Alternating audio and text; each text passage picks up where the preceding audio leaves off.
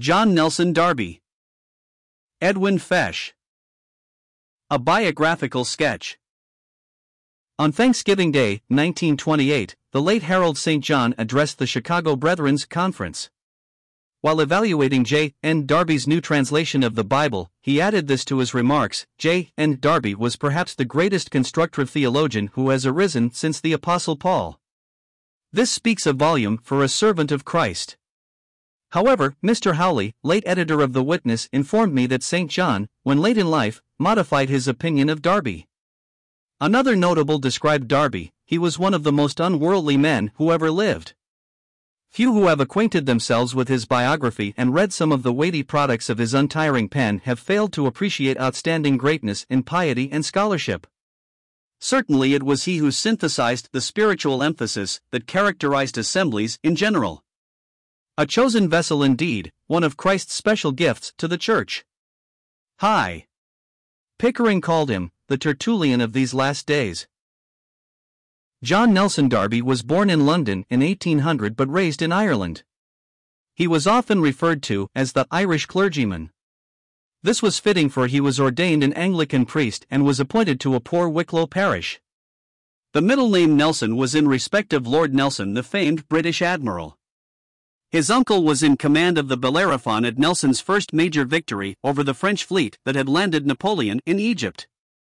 Indeed, Darby belonged to the upper echelons of the society of his day.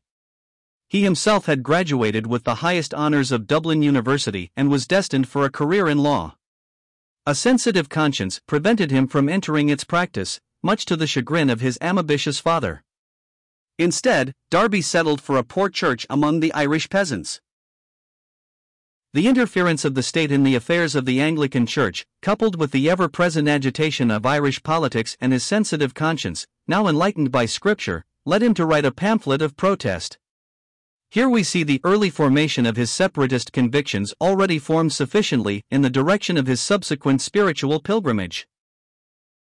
The so called Plymouth Brethren had their earliest origins in Catholic Dublin in 1828. Darby here crossed his spiritual Rubicon when he broke bread with four or so brethren who were all developing similar views concerning the established church, either Anglican or dissenters. All of them had been well schooled in the universities. Next, we find Darby moving with ease among the clergy and ordinands of Oxford. Here, the atmosphere was charged with high churchism, introducing all of the rites of the Catholic Church apart from acknowledging the supremacy of the Pope. At the same time, there was a strong evangelical witness going on at the university. On some of this group, Darby's views bore fruit. A contemporary wrote, His insight into character and tenderness pervading his austerity, so open men's hearts, that day after day there was no end of secret closetings with him. I began to see the prospect of so considerable a movement of mind as might lead many in the same direction as myself.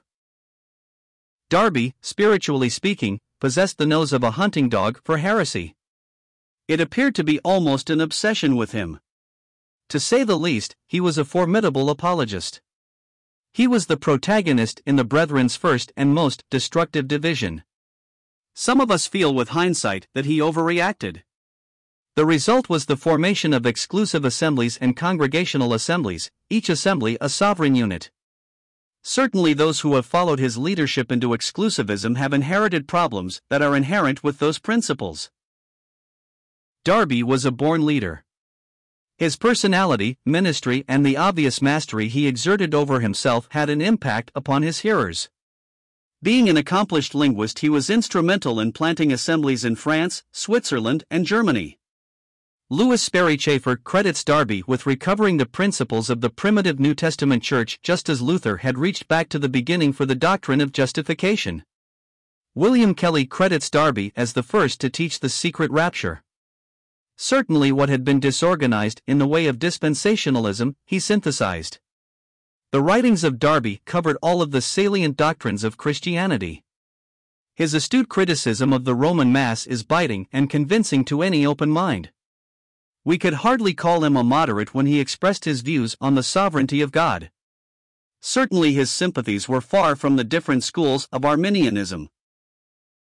He expounded every book of the Bible, as well as translating the Bible into French, German, and English. These works are still being reprinted, which speaks for itself. Some of his expositions are delightfully simple but for the most part extremely condensed and require considerable self discipline to read.